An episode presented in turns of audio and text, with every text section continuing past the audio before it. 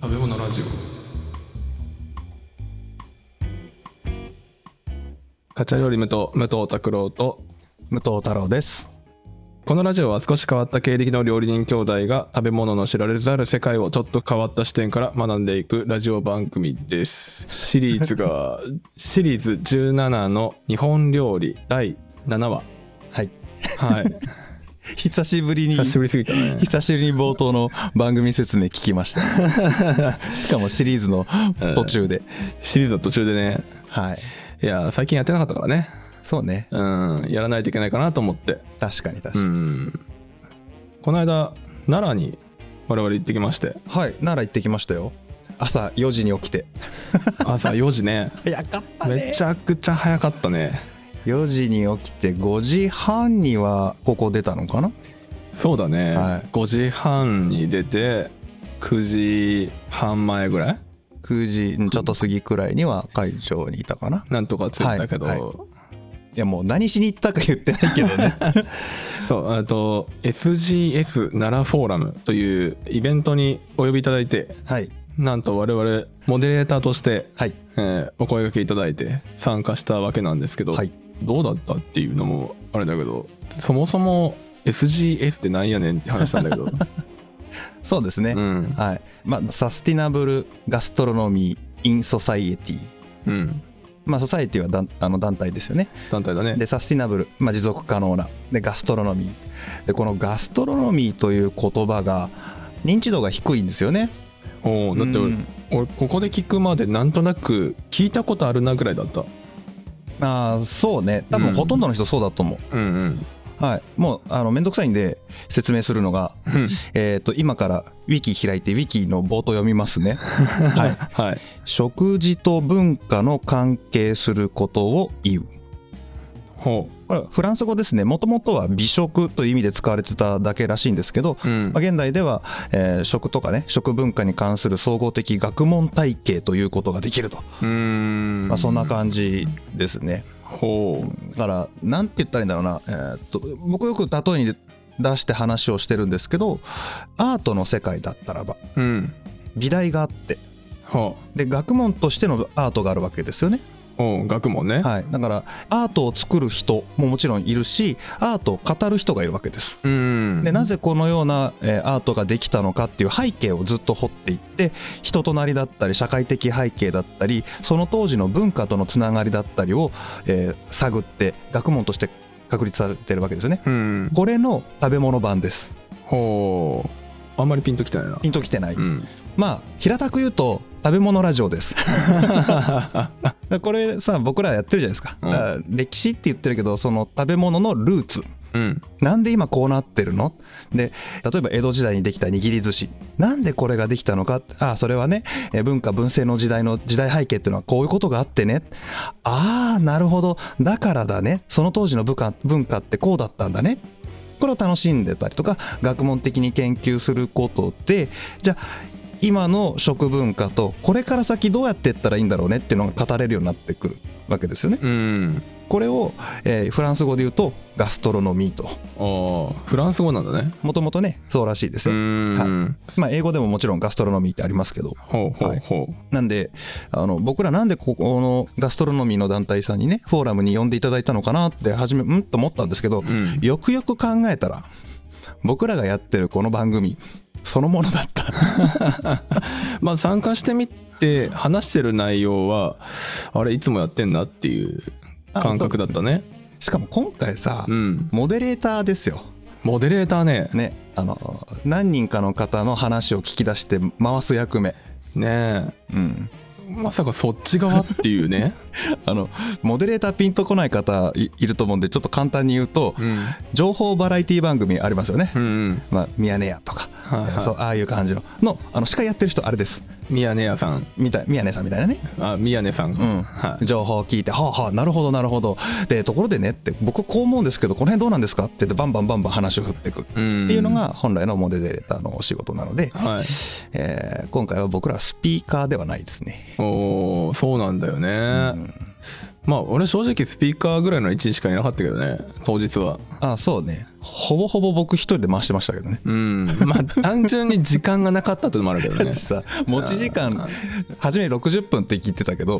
うん冒頭15分は、なんだっけ、え、動画で撮影、えー撮影じゃない、あれはえーオンラインか。えっ、と、うん、動画で事前撮影のあ事前撮影うん、コメントいただいてるそのコメントというか、それを流すっていだうから15分間ですよね。うんだから正味45分ですよ、残ってるのが。ははい。で、お相手をする相手の方々、いはい45分間で7名で す、ね。しかもあれオンラインの方混ざってたよねリアルとオンライン交互っていうさ、はいリアル3のオンライン4という。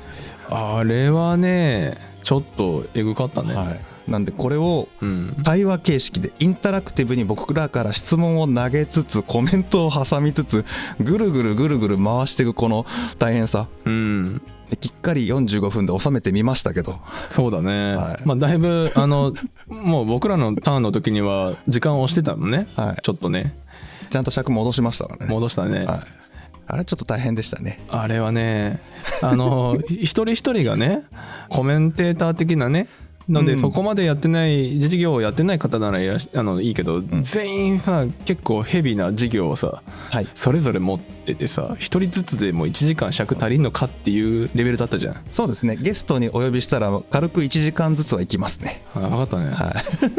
俺は突っ込みたくてしょうがなかったんだけど、めっちゃ我慢したよね。そう ねこそうね告知挟んだら長くなると思って。だからもう今回はタクが活躍しなかったのではなくて、うんあえて抑えたって感じね めっちゃ我慢してるよ。そうだよね多分そのうちあのアーカイブが販売されるのかまた流れるのか分かんないんだけど、はい一応流れるって話は聞いてるから、うんそれ見ていただくと分かるけど俺めっちゃ我慢してるからね横で、 おおうんみたいな俺もあんまりそっち振り向かないように喋ってた。そうだよね振ると、これ、俺、シャックコントロールできんとう思う。んほうここで振るんだ逆にって思ったけどね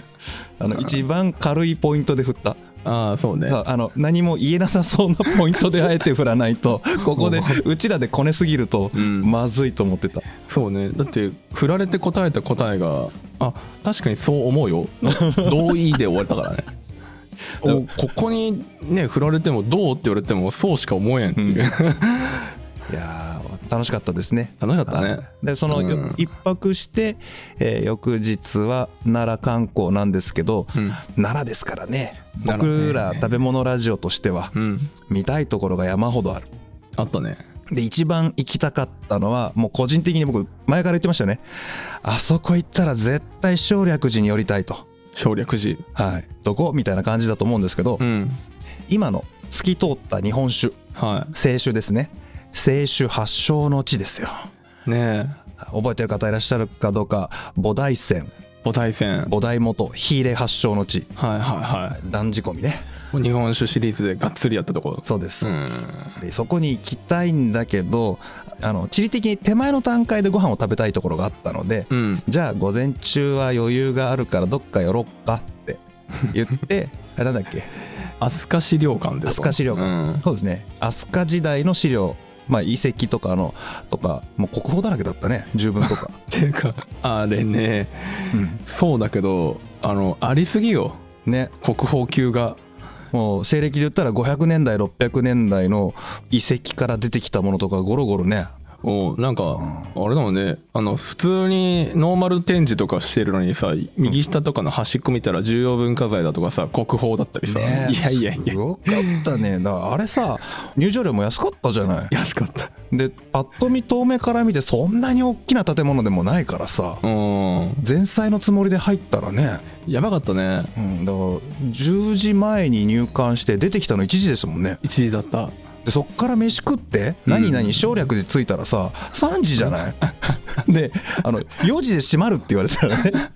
そうね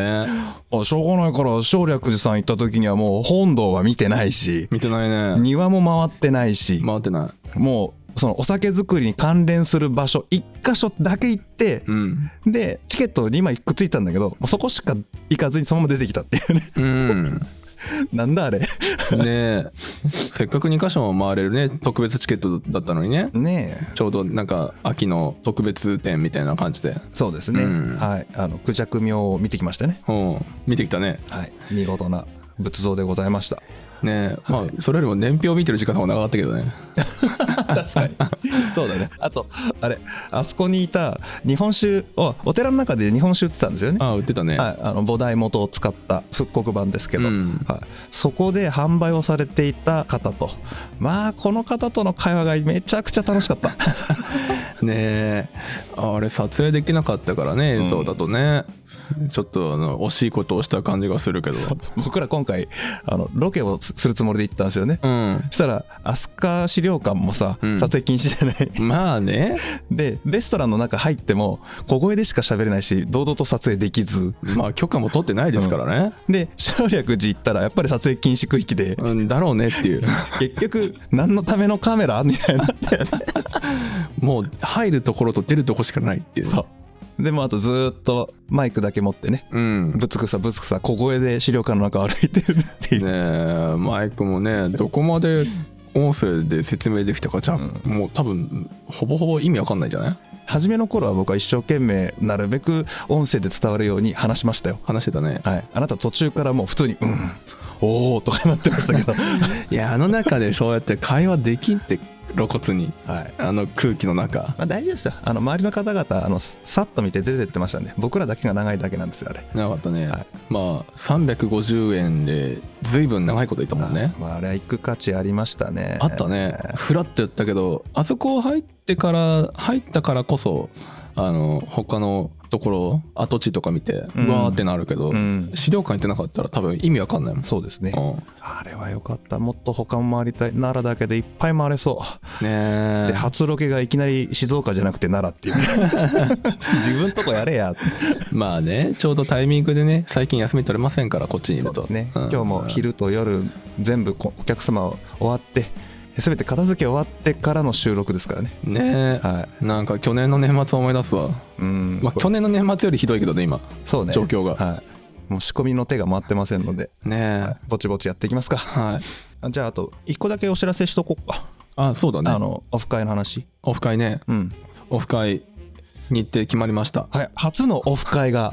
開催されることになりました。 よよっっよっていうのなもんだ なそれ。何のノリだ他にあの反応思いつかんかった今、えっ、と1月の21日、はい。えー土曜日かなそうですね。うんはい。にここカチャ料理無と静岡県掛川市ではい。私たちのお店で初のオフ会を開催することが決定しました決定いたしました。はいえー詳細まだ何にも決まってない すごいよね。あの食べラジサポーターの皆さんがねあの日程調整をはい。主にグレイさんがしてくださって、はい。えーその中で今話があの進行中で、うんえー内容はこれから考えますはい。で募集なんですけど多分全部で15人ぐらいがから20人ぐらいが限界かなとうーん。うん、いやなんか店的にはねキャパ的には全然入るんだけど、ん僕らが話すとなるとあの料理の手が回らなくなるっていうね料理人こってきちゃってるっていう確かに。おうはい。ので、えーまあゆっくりねお話もしたいので、まあ、20、マックスいっても20人ぐらいで募集を締め切ろうかなとまだ募集開始してないんだけどねそうね、うんまだ募集開始してない。募集フォームがないから。応募フォームないからね。そうねちょっとあの早めに作りますはい。作ったらラジオの公開のタイミングとね、えー今回か次の回でのタイミングでラジオのコメント欄のとこに応募フォームを貼っておくので、はい。えーそちらをご確認くださいもし参加したい方がいらっしゃればですけどはい。お知らせでしたじゃあ本編いきますかね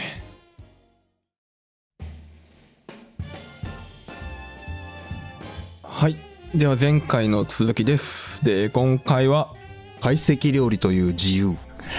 懐石料理という自由はい。おううんまあ、前回は、懐石やりましたね。茶外石の方を。ああはいはい、はい。で、茶外石は、まあ、ざっくりと発祥のタイミングは戦国時代。うーん利休、戦の利休の時代ですからね。千利休ね、はい。そこから、えーっと、そうですね、さらっと200年ちょっとくらいかな。 おう100年、うんとね、千利休が1500年代の終わり頃なので、まあ、150年、いや、200年近い 弱うん、まあ江戸中期ですよ江戸中期、はい、ぐらいに今皆さんがよくあちこちの店で見かける合う方のね懐石料理合う方の懐石料理うちのお店と一緒だねそうだね、ん集会の会に着席の席で懐石と、ほはい、こちらの料理が形成されていきますうはいはいでまずですねこの懐石料理の特徴をお話しするんですけどどっちからいこうかな料理の様式話すとさ、うん 僕ら今この懐石料理をやってるからねいろいろと伏線飛ぶと思うんだよ話がそうね脱線する気がするんだよねすごいメインだからね、うんなので先に えー懐石料理が登場した意義みたいなね、意義うん、どんな影響を与えたかみたいなねほそういった意味での特徴をざくっと言っておきましょうかねうはいまず料理この様式のある料理をお金で買えるようになったほう様式わかります例えばこれまでに出てきた茶外石とか精進本膳大居まあ他にもいろいろありましたけど、はいはいはい、えーカットしてもらいますけどうんこれらの様式というのは、えー選ばれた人でかつ場所もタイミングも定められた時ああ場所もタイミングもかタイミングもうーんいある程度もう決まってるんですよほだからえーっとそうですねおなりの儀式であれば2年前から計画がされていますとかうほうほう茶会を催す時はいついつにこういう茶会をやりますのでというのを文を送ってですねうんでお招きするわけですよはで招かれる人もそれなりの相手ですよねい当う然、んうんうはいんうんで、えー武士の社会だったら武士同士しかも階級の上の人で、えーそこに、えーご商売に預かるのは家来たちぐらいのもんですね、うん庶民の間でそんな様式のあるういわゆる高級料理を食べることはできない、うんまあそりゃそうだはねいこれがずーっと長いこと続いてきたんですよねはいはえっ、とね選ばれた人しか食べられないというのはこれ日本だけの話ではなくて、いああそうなんだ、はい、世界中大体そうなんですよああまあな大体貴族とかだよねそうそうそう、ん権力者の料理なんですね、もともと。あーはいで、これ、寿司のシリーズでもやりましたけど、江戸時代になると、このタイミングから庶民に降りてくるんですよ。はああそうなんだ、はい。なぜならば、庶民のパワーが一気に強くなってくる時代なんです。まあ、一気でもないけど、段階的だけど、元気になってくるんで。おーそれは商人、商人が多いですけどね、主にね。うんはい。なんか江戸その話多かったよねはい。やっぱね、貨幣経済が回り始めて、経済が活性化していく。でも、えー武士っていうのはお米を収入としている。で、この歪みがずっと、えー10年、50年、100年、200年っていくたびに、えーお金の方がやっぱ優位なんで、うん武士の方が相対的に経済力で落ちていく。はいはいはいで、えー逆に商人はお金を持ってるので強くなっていく。あーそうですね。だから権力とか権威ではなくて、えー財力でパワーをつけていくっていう感じですかね。あーお金の力ね、そうなんです。で、その結果、料理屋というのが登場する。ああその結果なのはい。まあ、その結果でもないけど、でも料理屋ってさ、食べてくれる人がいないと料理屋って成立しないじゃん。 だかああもちろん ね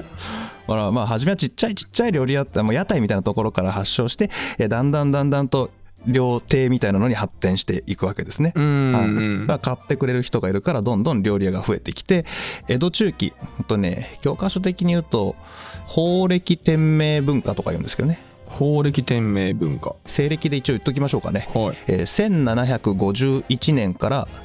1789年ああなんか字面だけを見たことあるなとね徳川将軍で行くと吉宗の後かな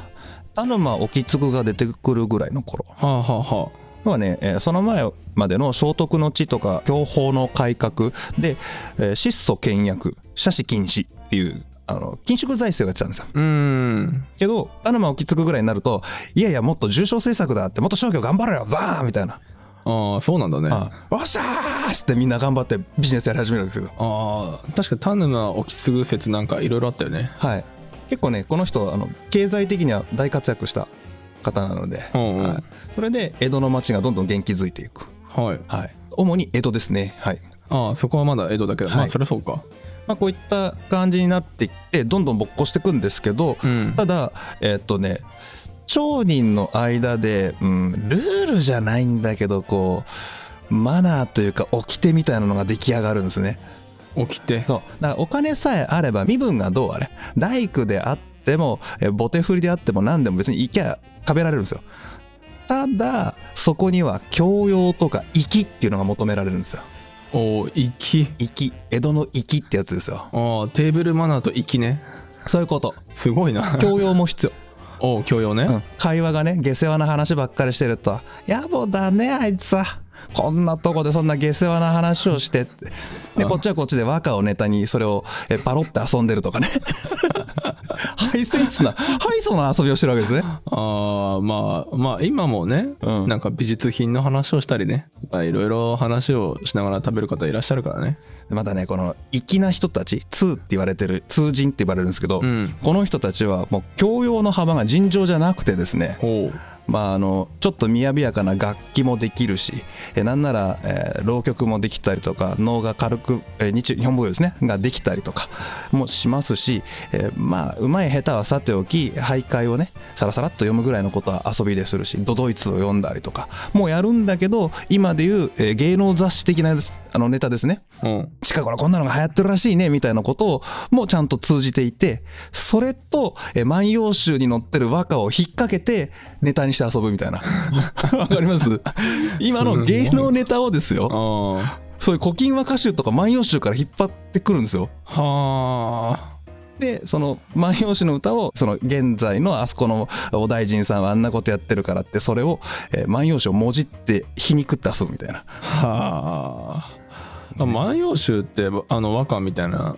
そうですよ。やつを集めたやつだよはい。ね、はい。藤原の定家とかあの辺の時代ですよ。古古今和歌集とかもそういう歌ですよね、うんうんああいうのの日本文化を使って遊ぶっていうそういう域をやってるんで,、おうはい、でそういったある程度教養が求められた遊びも大いに流行したし、うんあと切符がいいとかねうん潔いとか、あのグズグズしてるやつはもうあいつはまあ本当あの品のねえやつだとかそういう話になっちゃうん ではあまあ今だとさなんか日常会話で芸能とかさ、はいあのはい政治の、まあ、政治の話もすしたりするけどさ、ん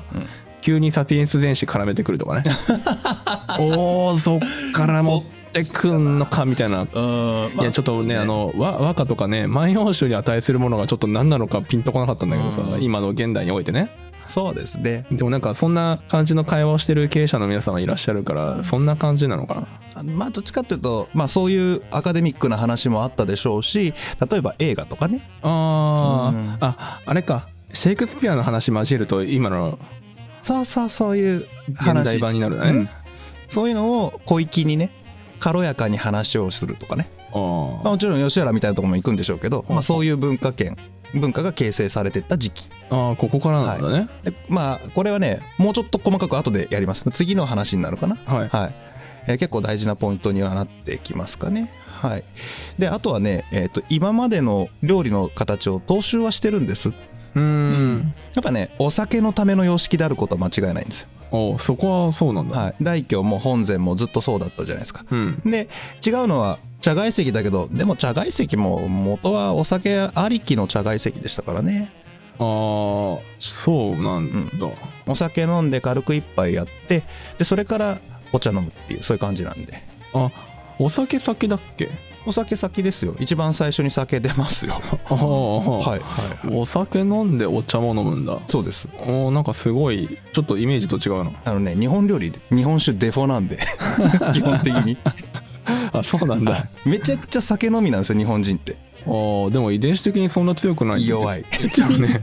弱いけど酒好き日本酒シリーズでね、はい日本人酒弱いって言ってたのに、そこは欠かさないんだ特にあの江戸中期くらいの江戸っていうのはめちゃくちゃ酒の消費量多いんですよへえ樽海戦が動き始めた時代あーはいはいはい、あだからもう下り酒がバンバン江戸にやってくんのねあーあの下りっていうとあれだけど下の方か下の方樽海鮮はえーっと樽海戦っていうのは酒樽を運ぶための海戦なんで、うんでそれとは別に日垣海戦っていうのがありましたよね、はいはいで樽海戦が出てきて、えー、洛中の酒とか灘の酒とか、うんあの辺をバンバンこう江戸に送るんですよもう主に作ったのは関西地域か関西地域ですね、うん機内近畿あたりがやっぱ強いですよねでうん他でも作ってるんですけどやっぱり下り酒が一番うめえな上等だなって話になるああそっか京都が上だからね、そうですそうですうんそう東です京は今下になるのねあ天皇がいるところが上手なんで常にあそういうことか天皇を基準に上とか下とかそうですそう上ですあ上とか下とか上とか下とか言うんだはいまあ感覚としてはお部屋の中の上座下座と思ったら分かりやすいですね、おうおう、はい、だから上下があ上る下るなんですああそういうことね、だから床の間があるところが上座ってなってますけどあそこはまあ神様の座る場所みたいなイメージですよねうんけどもっと上位概念に天皇ってのがあるんでこの時代はうんうん天皇が動いたら上座が動いてくんですよどんどん すごいな神座を動かす天皇さすがだねそういう存在ですからねあーまあ神様のね決心じゃないけどあの子孫ですか子孫ねということですからね、うんはいまあそういう時代もあってねまあ今でもその慣習は残ってますけど、ほうほうはい、なんで、えー京都が神ですよね当時あは、ーね、だから下り酒ね、はいあーやっと意味わかった、はい 東北から来たわけじゃないのかなと思ってはいではないですうん上北を上とするのが定着したのはもっともっと後の時代の話なんで、そうそうだからだだから樽海線ってあれっつって下からだったよなっていうあー疑問だったあの新幹線の上り下りと同じ感覚で見てもらえれば、うんうん、はい、分かりやすいと思いますそうね今は逆になったんだねはい、んそういうことですね。はいでこれお酒のための様式にはなるんですけど一個お酒の持つ意味から消えてなくなった意味があるんですよ。消えてなくなった意味そうこれはね主従関係の確認の儀式ほわかりますううんうんあの本膳料理の時もありましたよね。あの大居の時もありましたよね。でこれによって結びつきがはっきりすると同時に本膳なんかは特に武士の社会なのでうんうん上下関係をしっかり確認し合うっていう大事な意味を持ってましたよね。はいはないんですよ。いないんだだって町人同士だからさあーそっかいらないんですよそういうの、そうか基本対等なんだ、はい、どっちかっていうと仲間だよね、まあ、そこに先輩後輩とかね年齢の序列はあるにしても、まあ、基本的にはあ寄り合いの座の仲間だよねみたいうんうんうんなそういう感覚なのでなんだろうな深センまで立ち戻ったようなイメージがあるかもしれないですねああそういうことね神様ありきの周りは皆一緒、ああそうです、うんそれの神様抜きでやってるような感じですねうん、ただの飲み会ねただの飲み 会です言ってみればただの飲み会ですようんはいはい俺らやろうぜってただ風流に粋にやりたいじゃないですかはいはい ということで、これね、懐石料理ってめちゃくちゃ懐が深くてですね、ほう本膳料理の形式、えー茶外石の形式、精進の様式、全部吸収していくんですよ。へ何でも濃い。え何でも来いだから、あの、定番のフォーマットがない。おうおうで、りまあ、ざっくり流れはあるにしても、傾向はあるにしても、一品一品の料理はもう別に茶外石からも来るし、やり方も、えー基本はやらないけど、大皿と、ものをお作るようになるし、うんえーなんならポルトガルからやってきた西洋の料理もどんどん入れていくはいはいはだいから天ぷらが中に入ってるわけですよね今ねああ入ってるね、で、えー中国風のやつもどんどん入れる、うん本膳料理の飾りもどんどん入れていく何でも粋ならいいっていうああそういうね粋の文化だったんだそうだからもうすごく自由ああ自由だね、はいそうなんですよだからかなりカジュアルなんですよ、あまあこれ以前に比べればね、はい、もうかなりカジュアルな飲み会うん飲み会のための料理っていうのが今につながってる懐石料理ですうんこれを今現代は儀式に使っちゃってるからなんぞってなってるわけで確かにね ねうちだって、まあ、ターク生まれてたかな昔はいわゆる結納とかはねうん本膳式で出してましたからね、うん言ってたね、はいだから盲線もあるし、あ盲線あるね、あの三方とかもちゃんと用意してたし、うんねダメになっちゃったけどあれは儀式といえば本膳っていう時代が長かったんではいはいはいそしたらカジュアルな飲み用の料理がなんか格上げされちゃってる感じ今ねそっか、はいじゃあまあまああじゃあ顔合わせとかうんあのそこまではちょうどいいんだ解析としてはどうなんだろうな昔の顔合わせっていうのは本膳人だったとは思うんですけどねやっぱ晴れの日なのでああまあうんねただあの顔合わせ自体はお祝いではないですからねうん、本当本当の正しい意味では正しい意味ではね、結納でそういうのが出てきたりあの結婚式ですよね結婚の儀そうね結納はすごい儀式儀式だと思ってるけど、うんちょっと顔合わせって本当の顔合わせだよね、とうんその、まうんあのね顔合わせもね略式じゃないと料理登場しないんですよオンあの今ちょっと脱線するよはい脱線するよ、はいはいうちにとかいろんなお店で、えーご来店されるお客様が略式で簡単な結納をしたい略式の結納をしたいということをおっしゃいますね、はいこれは、はいあの五穀とかね七宝を並べない儀式をやらないものを略式の結納っていう意味で言ってることが多いんですけど、うん違うんです。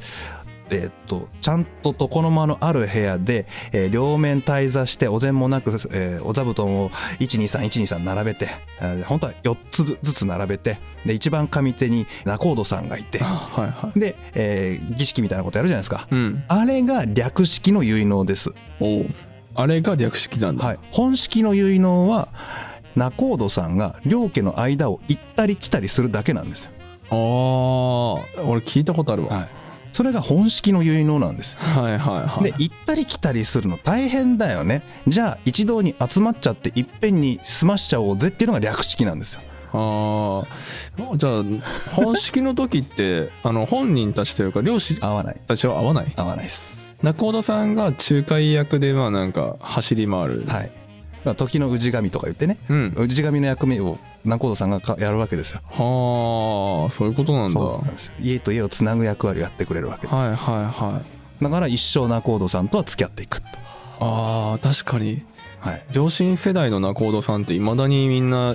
誰々でってよく話出てくるもんねそうですねで仲人さんが結婚の証人でもあるんですねほうほうほイコールうそういうことか、はいもう神様がとかじゃないですへえそもそも日本の結婚に神道が入り込んできたのは明治以降の話ですからあ新しい新しいです神前式なんてもうだいぶ新しいですへえでその後仲人さんが証人になって結婚しましたで、まあ、一応届けはするんでしょうけど村とか親戚衆が集まって宴会あるじゃないですかうんでお披露目会披露宴そういうことね はいそういうことですあおでめでてえなとーでそこに並ぶのはやっぱり本膳料理ですね、ああまあそうなるよはいね、当たり前ですあの町人の遊びの料理がそんなとこ出てくるわけな んですよそりゃそうだよはい。そうなんです、そうなんです。これがルーツですね。はいはいで、これはどんどんドリフトしてってるんで、また今は変わってきてますけどね。うん大事なのはお酒のためであることと遊びだってことです。風流とか粋とか心遣いとか、そういう遊びだよっていうのが基本ですね。うんうん、うんはいなんとなく町人の遊びのイメージつきますはい。町人の遊び、あの、近く、さっきね、僕、ベラン名町で喋っちゃったんだけど、ほあの、町人だって、そういう落語に出てくるような、あの、長屋の町人じゃないのよ。うああそうなんだ、うんああいう人たちはもう長屋でさ、ご隠居さんがいて、大家さんがいて、ご隠居さんが出てきて、熊さんが、お、ごめんよとかっていう、あれでしょうん。そんなベラン名調じゃないんだよ。あたしはね、私はね。うん、そういう喋り方をする、お金持ちの、もうボンボンっすよ。は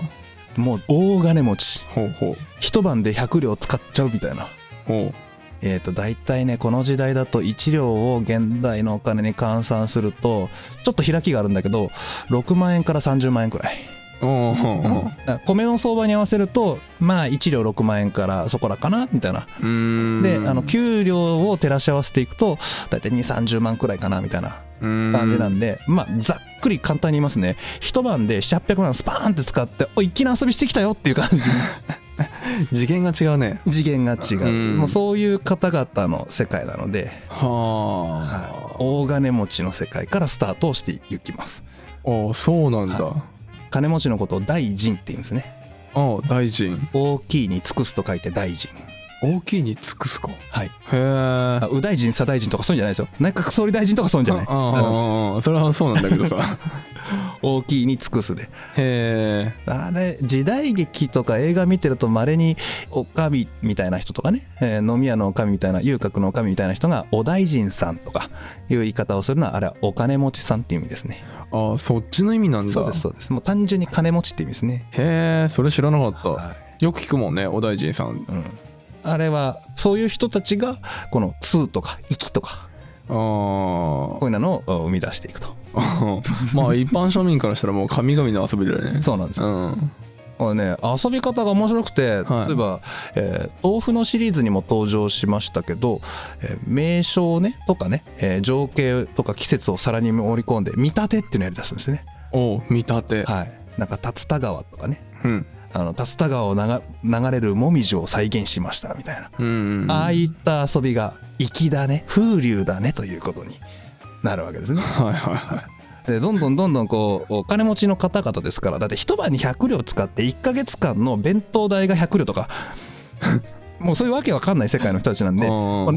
う大体の料理本に載ってるみんな食べちゃうんですよいはもう江戸中の名物みんな食っちゃったよ、いまあそうだろうね私はもう知らないものなんかないんですよみたいな、うんそうすると「え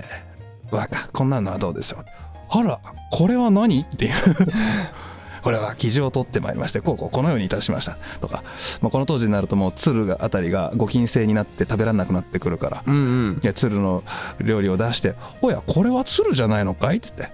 て「いや鶴もどきでございます」「ほう」って食べてみはああこれは何ボラか何かを使ったのかねおおやるねあんた私はこんなのまだ食べたことないよっていうそういう珍しいものがねうん珍重されるようになってくるんですねまあその手間をかけたとかね、はい誰かが頭ひねって作った料理とかねそうですんそうです、そういうこと面白いいねっていうその心意気を褒めるみたいなはいはいはでい食べるのも楽しむんだけどこれね前回の話とちょっと変わってくるのはうん食べるのも楽しむんだけど見るとか心意気を読み取って楽しむっていうのも両方で動いていく感じああそういうね、だからあ出てきましたってお椀を持ってさ見事だねこれおこれはいいねっつってずっあーいいねこれ何何やったのあんたっていうね、うんうんだから両方で楽しんでいくああそういうねそういう感じなんですねだからここに非言語コミュニケーションみたいなのがあって、うんあの半字物ってわかるかな半地物えっとね和歌とかね、えー歌の世界でよくあるんだけどあの言葉がいくつもの意味を持ってたりすることがあるじゃないうんどどっちにもかかってるよみたいなああ、はいはいはい例えば、えー平安時代だと「牛」って書いてあったら「物うい」とかね「憂う」みたいな意味の「牛」の意味を持ってるし「えー牛車」を引く「牛」の意味も持ってるしみたいな、うんうんうんで時間帯的にも牛の国を指してるとかそういうのを読み取って感じていくとか謎かけをしたのを感じていくとかあー今もあるよね二重の意味でとかね、二そうそうつの意味でとかねあと、うん江戸時代に流行ったのは半字絵っつってね、えー草を刈る鎌に輪っかの絵が描いてあって、で、ひらがなのぬん書いて、なんて書いてあるかって言ったら構わぬって。ああ本当になんかな謎解きじゃないけどそうそう、ドドイツとか謎かけの世界でね。うんうんうんでああいった遊びが流行ってくる。それが粋で風流なので、ほうほそれ、その文化っていうのはもう遡ると平安以前からあるんだよね。ううんで、これがもう江戸流でアレンジされて、えー料理も、あの、皆まで言うならね。あ種明かししちゃったらもう味気ないじゃないのと。それをこう、あ例えば食材くらいは言うんでね、これは、えータイでございますとか、タイのお椀でございますまでしか言ってくれないみたいな。ーへえ春のなんとかですとかね、ほうほうほ料理名だけしか言わないとか、ううんいう感じでパンパンパンパンって出していく。はあでそれをずっと一口いって、うーんって感想言った後に、お、これは、うん、もしかしてこんなことやってんのかいおお、大事さすがお目が高いって。はほらね、見てごらん、私の言った通りだよ、ほらほらほらって言って。あはいはいはいで、芸者さんたちがこう、じゃっちゃっちゃんってやって、盛り上がるっていうね。ああ本当に食の謎解きだねそうなんです。そういう、あの、ゲームとしての謎の部分もあるし、当てっこしないでも、単純に全部見せちゃうとさ、その、空想して楽しむ余白を打ち消すことになるじゃん。っうんてことは、これは野暮なの。あー逆にな何かわからないけどうまいなっていう方が方もあった方が面白いとそう。で、余白があればあるほど、受け手っていうのは空想ができるじゃない。うんだから映画とか小説とかでもそうですよね。うんうんわざと書かないわざと見せないことで観客の空想を働かせてもらうことでより豊かに感じるあーあれあれだあの芸人がボケた時に、うんその解説を入れることをしないっていううそうそそれ入れたらボケじゃないじゃんっていう、面白くならんっていうところだね、はいだかうん、らそこを面白みとして残してる文化なのでだから献立は見せないんですよほあれだって裏方のね料理人同士の台所のメモ書きなんですよ、うんうん命令書なんですよあれうおー言ってるよねほう今日これでいくよってあんたたち見ときなさいよああったね前回がやるわけですねうんうんこれを表に出すのはもうあの食べる側からしても野暮だねあんたってああそういうねね、そういう空白全部文字にして出してくるんじゃないよと。あーじゃああのセリフ台本とかに書いてあるメモを読まされてるようなそいやこれは映画としてその表だけ見て感じ取ってようなのにね。う。そう。そううんそういう。だから解説はアート。うん終わった後で映画見る前に見ちゃダメ なんで解説書は見て何回か見た後にあーって読んであーそうだったのかっていうねあーまあ自分の感感想を持ってからねそうそうそう、んじゃないといきなり回答から見ても何の情緒もかけらもない、でまたねあのなんでこの料理をチョイスしてきたのかなっていうのをまあその料理人の気持ちとか料理をアレンジした主の気持ちを読み解くっていうね心の交流ですよね、うんうんはういん、なんでもう非言語交流の極みなんですよもあー確かにね、たまにお客さんでいるもんねあーこの順番でこれ持ってくんのかってううんいう常連のお客さんそう。あ今日やたらと酢の物が多いのはもしかしてって言って答えを合わせをしに来るお客さんいるからね。うんうんうんうんいや、実は今日酢の物5種類くらい出てるんですけど、ちょうど季節の変わり目でちょっと蒸し暑いんでこんなんしてみましたって、なるほどねっていうね。うんうんうんやるね大将っていうのがやっぱいいじゃない。 そうね最初から説明しちゃうとねそうそうそう。あの味気がない。味気がないねね。こういうのと珍しいのとかこう、組み合わさって遊びになってくる。で、一部で、えー茶外石にないような、ちょっと本膳っぽいような豪華さとかもね、うん華やかさも出てくる。はいはいはいけど、やっぱ茶外石の流れを組んでるので、その、食べられない料理は嫌なわけですよ。うん商人ですから、そうねそんな合理的じゃない、 合理的じゃないものは嬉しくないわけですよ。そりゃそうだねで、何が出てくるか。うん飾り向き。ああここでね、はい。もともとあるんですよ。もともと飾り包丁ってのはね、市場流とかってもう結構古い時代からある。それは本膳料理の中でもある。はいはけど、もうそういうのをめちゃくちゃ喜ぶ人たちなんですよ。い、へえおいいねこの人参があってもみじの形に切ったってあこういうのがまたほんのちょっとのこの工夫が気持ちいいじゃないのん見事だ見事だって食べるわけねはいはいはだかいらカエルに掘ってみたりとか、うん鯉を作ってみたりとかでそれもちゃんと味がついてるかあの醤油ちょんとつけて食べられるとかね、うんうん、うん、そんなような感じになっていくわけですねああそうねなんかあれみたいだねあのデコレーションチョコみたいなあのチョコもさ、うん今すごいコーティングいろんなカラーバリエーションであったはいりはい形があるじゃん、うんああんな感じなんだろうね、うーん和食がもともとそういうのがあってうんチョコもだんだんこう繊細に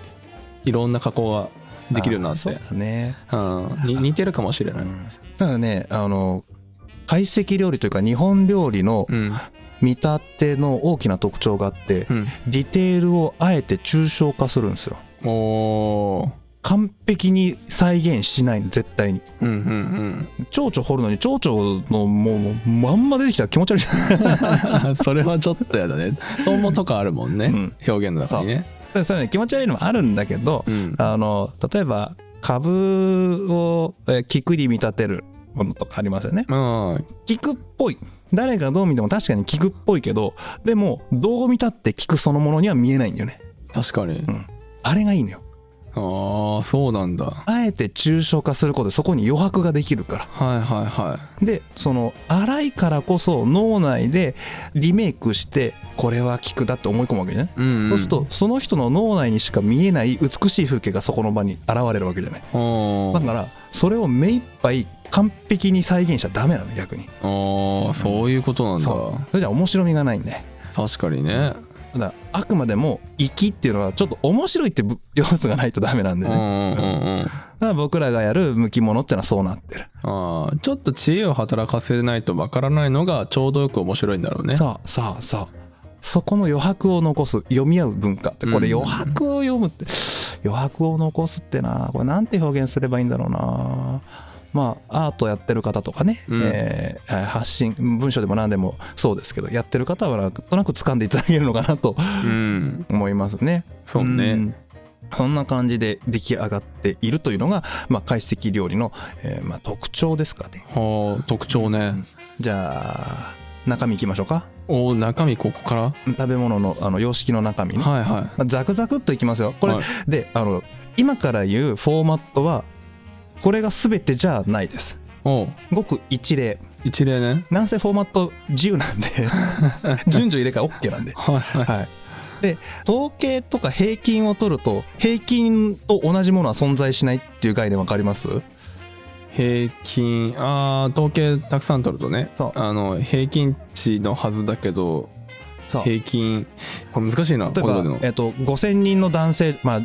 女女性でも男性でもいいや人を集めましたと。うんまあ、性別どっちかに寄せましょう。男性でもいいです。集めましたと。平均的な顔の形を、えーモンタージュで作りますと。うんまあ、今 AI でできますね。やりました。じゃあ、5000人のうち、この平均の顔と、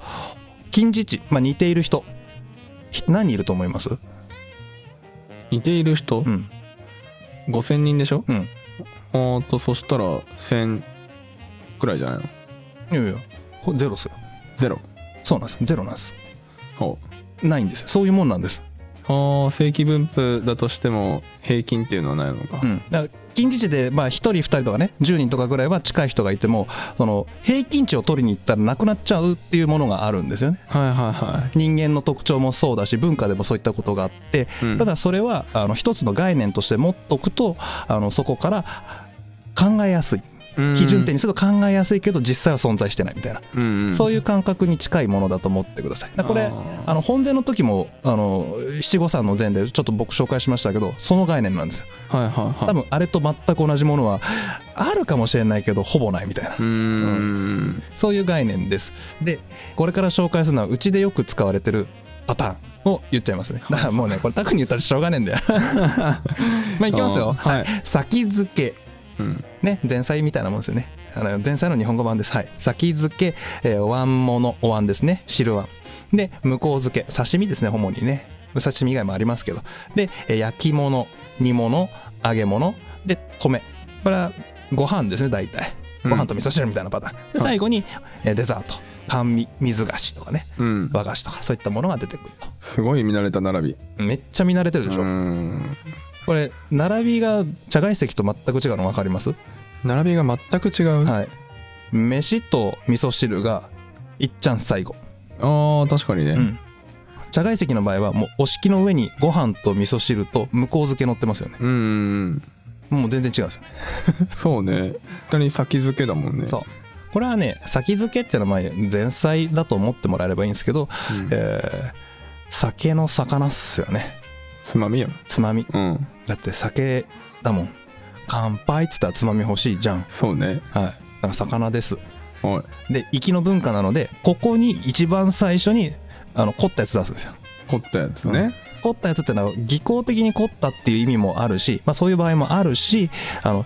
考趣向として凝ってるうん、うんうん豆腐はちょんと乗ってるだけなんだけどそその見立てがあってああそういう意図ね今日こういうテーマねみたいなのが分かるとかうんうん秋だね確かにこれ秋だっていう季節感をガンと出したりとかそうね組み合わせとかね、面白いよねあのあのイントロなんでクラシック音楽だったらもう前奏とかね初めの部分の指揮者がふわって手を振り上げるあの瞬間の一発目なんで、うんうん先付けってのはそういう意味合いを持ってるはい、はい、でその後になぜかすぐに汁が来るそうねなんでやって感じですけどおう汁物は魚なんですあれは魚あーあそうか酒の魚かあまあ趣向と言いましょうかややこしいね酒魚と書いて趣向と読むので趣向と言いましょう魚と一緒になってややこしいとかね、おうはい、僕いつもね魚ってあんま言わないんですよ魚って言うんですよ魚介類のことああ魚ね、はい。なんで、ちょっと趣向と魚で言い訳はしましょうかね。うんはい。えー、お椀物も趣向です。はいまあね、あの、当たり前なんですけど、もう、本前料理以前からそうなんで、大居の時もそうだったじゃん。なんで、えっ、と、椀物は当然出るんですけど、まあ、お酒なんでね、胃の負担を軽減してあげましょうっていうのもあるし、うんやっぱね、だし文化がどんどんこう盛り上がってきた時代なんで、一発目にこう、美味しいだしが出てくると、気持ちが華やぐっていうのがあって、うんでまあうちの店はこういう出汁ですよってとか今日はこんな感じの出汁でいきますよっていうようなメッセージも含められることがあるそうですそうね確かにあのお椀ものところはあの割と薄味ギリギリラインだよね、そうだね濃くもなく薄くもないけど後半食べたら絶対薄いっていう味付けじゃん、それでなんか風味とかね繊細な感じだよねすごくかなり繊細ですね、なんであのーうちのお客様でもたまにいらっしゃるんですけど、ん具だけ食べて汁を残す といやこれす汁なんで種と汁なんでそうねいるよね、お椀物なのに汁残って帰ってくるっていうね、うん。な、もう何っていう。もメインメインどっちかっていうと汁かなそうですねっていう、はい。ちょっとねびっくりするよねあれねそ、そんな感じですね。うんまあもちろん種もちゃんとやってますけど、まあまあ、出汁がメインなんで。そうな鍋じゃないのようんそう、鍋じゃない。鍋じゃないね。煮物煮じゃ物なでい。もない はそういそう、そういう、そういうとこですね。うんであとはお向こうは前回もお話出てきましたけど、まあ、刺身が多いですよね、やっぱね。刺身ねうん。まあ別にナマスになってることもあるし、うん、えー野菜の炊いたのがあ乗ってることもあるし、はいはただまあ近代以降現代においてはもうほぼ刺身ですねいうんうん、ううんん、やっぱそうなんだねなぜかほう日本酒に合うからなんだああまあね先に一番合うから魚って魚のこと魚って呼んじゃってるぐらいだからそうねまあ順番的にも刺身が一番シンプルな加工法だよね、この中でいくとそう後半に向かうにつれまあてまあしすっきりシンプルで味わい深くて、そうそうそううんで酒が進むと、うん、あうちのお客様でもねあの大体この頃になると初めはビールで乾杯した人でももう大体刺身あたりがやってくると日本酒どれにしようかなとか、うん缶つけてくれるとか言い出しますよねで見る ね 今日もそうでしたけどこの辺りだね大体みんな、あののんべえは火がつくのがでお酒届くあのお部屋持ってくじゃないですか、うん刺身一口手をつけた状態で待ってるから 日本酒来ねえかな早く来ねえかな早く来ねえかなってお来た来た来た来た来たあーいいねこれとタイの刺身でまたこれがいいっていうことをうん心の中で言ってますよねみんなねそうだろうね今時こんなことを口に出すやつはいない 江戸っ子じゃあるまいしあれは落語だから言ってるだけだと思います よ、まあ確かに江戸でも毎日やられ言ってる人いたらびっくりするくらい、ね、ちょっと変な人ですけど、とまあそういうような気持ちであ皆さん楽しんでらっしゃるんだと僕は思いますし僕もそういう感じで食べてますね。そうね、はい今日の方も美味しそうだったもんねなんかね話聞いたら、ね今日はお一方あのあ皆まで聞きませんでしたけど、もう熱か缶つけてくれって言ううんからで温度はどのぐらいですかって言ったら「うん任す」っていう感じだったんですよ。はあはあ知ってるなとこの方は詳しいなと思って僕が思う最適温にこう合わせてで出してちょんちょんちょんってす注いだらもうもう完全にそのお刺身を一口食べた状態でストップしてるんですよ待ってますよ出してクーってやりましたからねあやったん だうまいまああの一口目食べるとねあの刺身ねあのいろいろピンから切りまで締め方ありますからそうそうこれはお酒向きだなと思ったんだろうねでまた面白いのがあのこれ解析に限った話じゃないんですけど、うんえー本膳も多分同じなんですねだから刺身っていうのはもう見たまんまシンプルな料理じゃないですかうんだからね、下ごしらえをみんな凍り出すんで すよ。より刺身をうまくするためにはどうすりゃいいんだ、どうすりゃいいんだっていう研鑽がですね、えーここから100年、200年、300年続くわけですよね。はいはいはいそれが現代もまだ研鑽中っていうね。そうねまだ冷蔵庫もね出てきてまだ久しいですから、そうそうそう。まだ短いし、僕らだってどんどんどんどんやり方変わって進化してますからね。変わるね、そう、そういうところでやっぱ刺身の面白さっていうのが向こう付けに現れると。ほうあちなみに日本酒は何出したの今日はね、えー花の舞の本醸造の熱燗だね。あえてあえて。あーまああれも美味しいんだよねちょっとね、角が立ったやつが欲しいって言ったから、あそういうことねキリッとしたやつがいいっていうかね、角が、うん、角が立ったのだから、まあ、本醸造の方がうん合うかなと。そうね他のやつ純米とかねちょっと丸っこくなっちゃうもんうね、ん。あーいいねそっちがいいよっていうこと言われて。あれもちゃんと缶つけると美味しいからねそう。そうなんです。そのそれに合わせて ね静岡の、あの、酒は基本的に甘いのがやっぱり多いのでう、んより、えー本醸造とかね、あっちの方がうん合わせやすいかな。まあのんべん向きよのまあ、確実にあの方ものんべえだったし、まあ僕ものんべえなんでね、ううん、よくそういうことやりますけ どね。ごめ んはい気になっちゃったね。であとはもう焼き物ですね。おまだほぼ魚ですよ、魚。うおうん、基本的にはね。うんうんだけど、あの、江戸時代の献立とか見ると、やっぱ、鳥多いですね。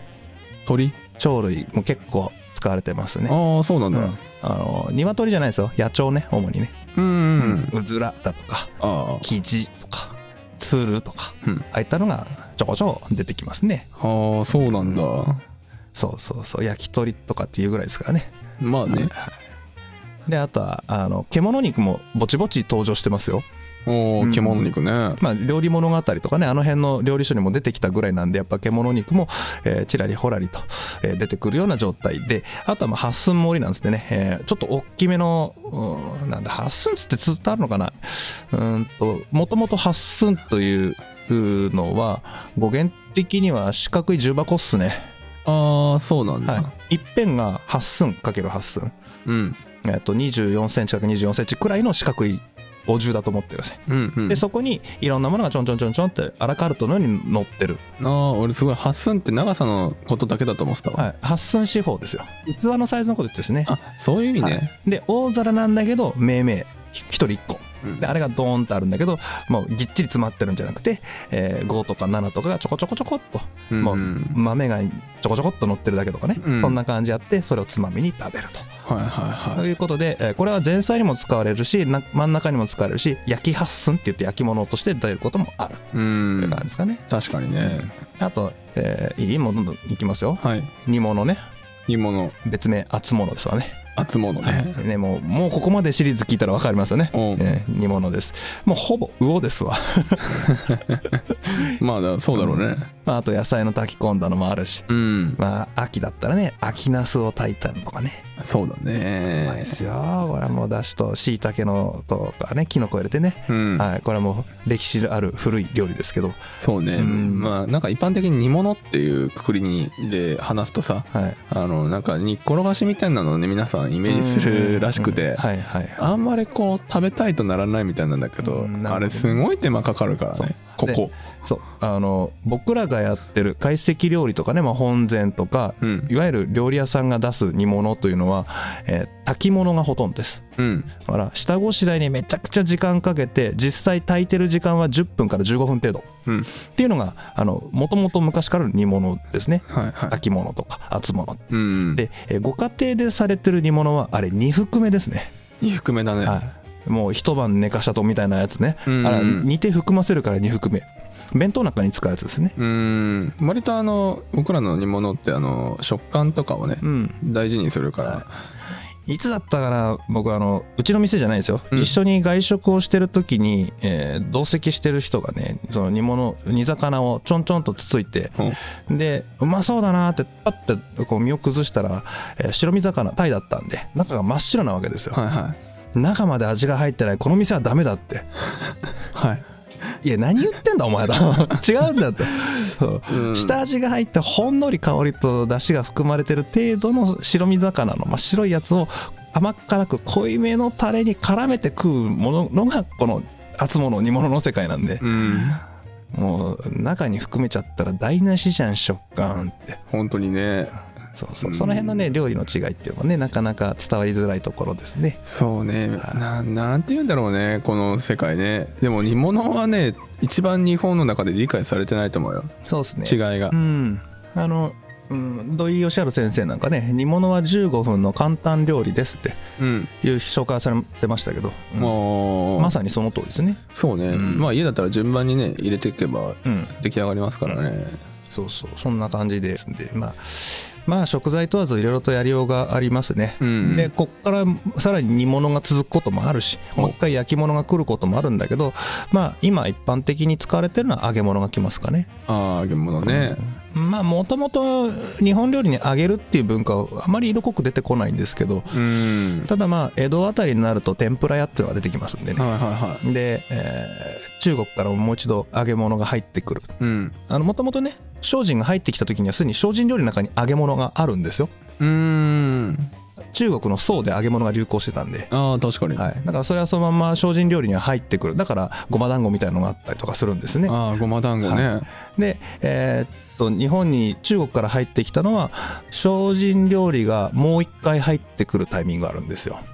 おおもう一回、はい、だから、えー日本でいうと平安鎌倉時代中国でいうと宋ぐらいの時代にその時点の精進料理が日本に来ましたうんでそれはそれで当然本家である中国には精進料理ありますよねでそれぞれの地でそれぞれの文化でもって精進料理が進化変化してきますよねうんうんでそこから数百年経って中国で別ルートで進化した、えー精進料理がもう一回日本に入ってきますおおそうそれがフチャ料理だったんです、ああ、そういうはいね。インゲン全人が伝えたね、はいはいはいフチャ料理今回ちょっと行き損ねたところねああ、行き損ねたんだね。はい、あの満腹寺の、えー、精精進料理こっちはもっとより現代の中国料理に近い、ああ、まあそういうことになるのかな。でそこには湯地って言ってねあの薄衣つけて何でも揚げてくっていうう食文化もあるしで一方で江戸の初期あたりからポルトガルやオランダ船が来てましたね、うんうんで途中からオランダ船だけになるんですけど、えー天ぷらという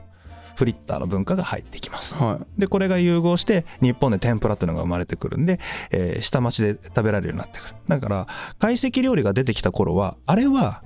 屋台文化の屋台の食べ物なんで懐石の中に入ってこないんですよ初めはいおお、あのファストフードを 別に外コースに入れないでしょ入れないね。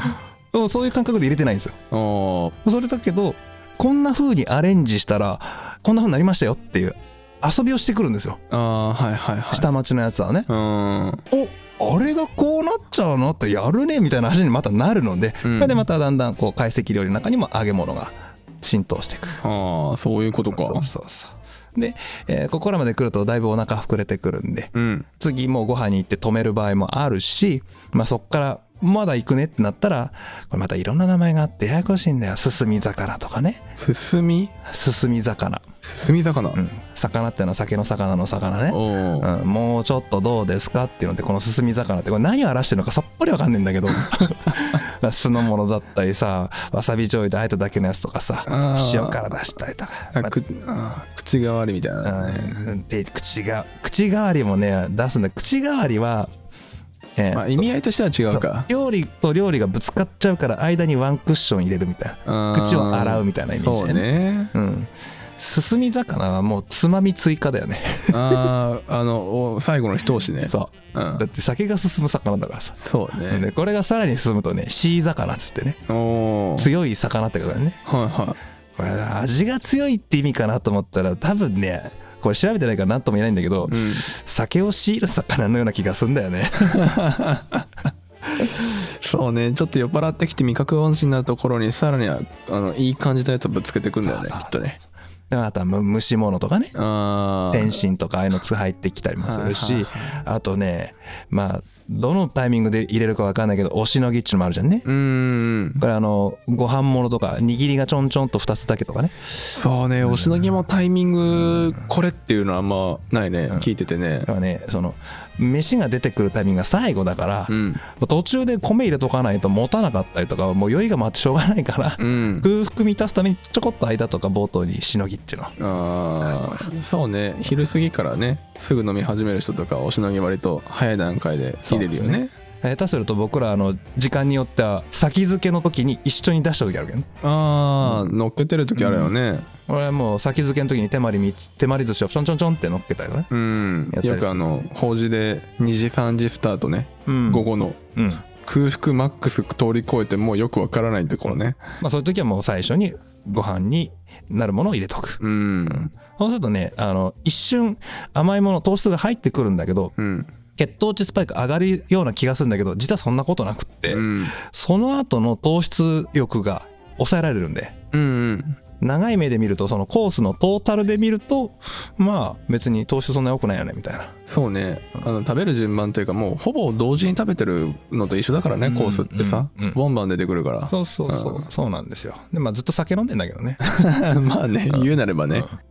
で、面白いなと思うのが、最後にこう、飯が出てくるわけでね。うん飯と汁物が。はいはで、これを僕らは止めって呼ぶわけじゃないですか。い米っていうねで、止めるっていうのは、あの、止まれの止めるで書くと、ちょっとまあ見栄え悪いんで、とどめるとかっていう字を当てたりするんだけどね。ううんん。まあ、おしまいって意味だね。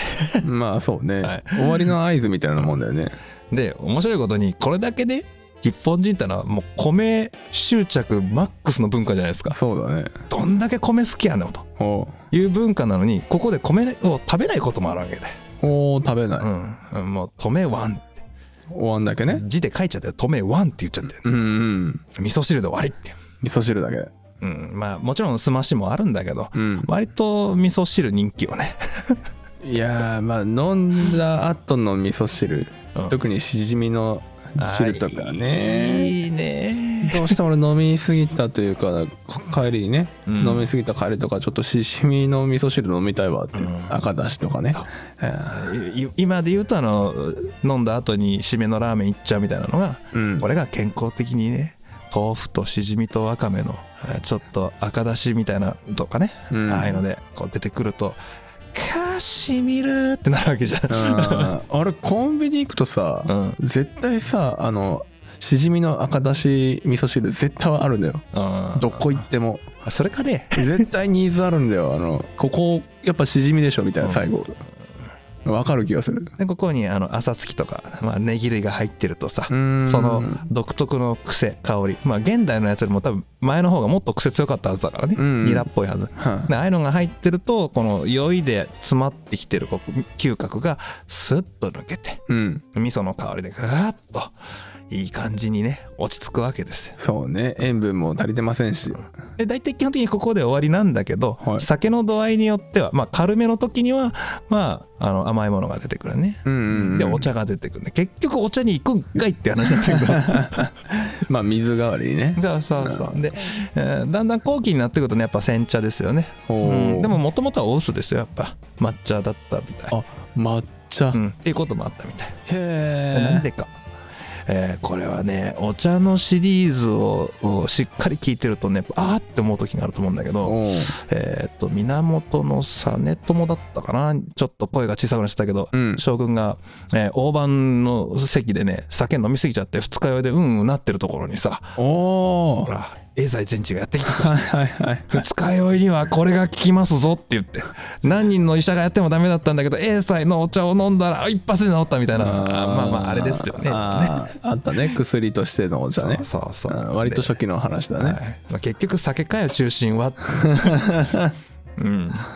で表記としては、まあううんちはね今あんこのものとかも使ってる和菓子も出してるので、うん甘味という表記をすることが多いですけど、うんあのお店によってはえ水菓子とかねそうね割と水菓子の方が多いんじゃない、水菓子の意味わかりますああフルーツフルーツまさにその通りです、果物だよね、はい、水っぽいお菓子ではないです ね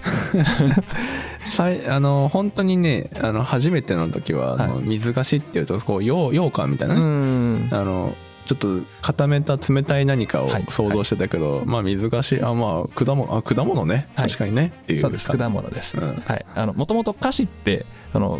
果物とか木の実とかを指す言葉なんでうんそれがいつの間にかに和菓子のようにこう加工したものになっちゃってるうんうんだからねいきますよ水菓子木菓子和菓子唐菓子唐菓子唐菓子っていうのはあの中国風の菓子のことですね、うんうんうんだから菓子っていうのは木の実だったり、まあ、栗とかねああいったものがあって、うんでフルーツは水菓子みたいなのがあってでそれをアレンジしたやつなのにやっぱ菓子って呼ぶようになっちゃって、うんうんこれは和菓子とか唐菓子とかっていうようになって洋菓子とか言葉が出てきてあーでどんどんどんどん露店していくうちに菓子は今のスナックのことを指すようになってしまったのあー菓子はお菓子のことを言うことなんだっていねそうそうそうちょっとややこしいけどそうおお菓子がもう、うんまあ、英語で言うとスナックね、ううんん、すコンビニとかスーパーで売ってるあれになっちゃったはいけどもともとはそうじゃないよって、はあそういうことねうんだって草冠に果物のかの字入ってるじゃん入ってるねめちゃくちゃねそもそも草冠だからもう絶対植物だよねみたいな話ですうんはいはいそういう感じですかねまあいろいろとこういった言葉遊びもお発展していく時代なんで料理名とかもいろいろと面白いですよね、うんうん、秋の吹き寄せとかねうんうんうんあと、まあ、さっきの水菓子で言ったらアリの実とかねアリの実って何はいフルーツですアリの実アリの実あるなしのあると書きます。いや、だからこれ言葉遊びだから漢字ものなのよ。 ひねってかないと。ほう縁起がいいとか悪いとか、ね、スルメのことを当たり目っていうようなあの感覚ですよ。ああ、アリの実あるの反対は何ですかああなしだからかそうなし梨。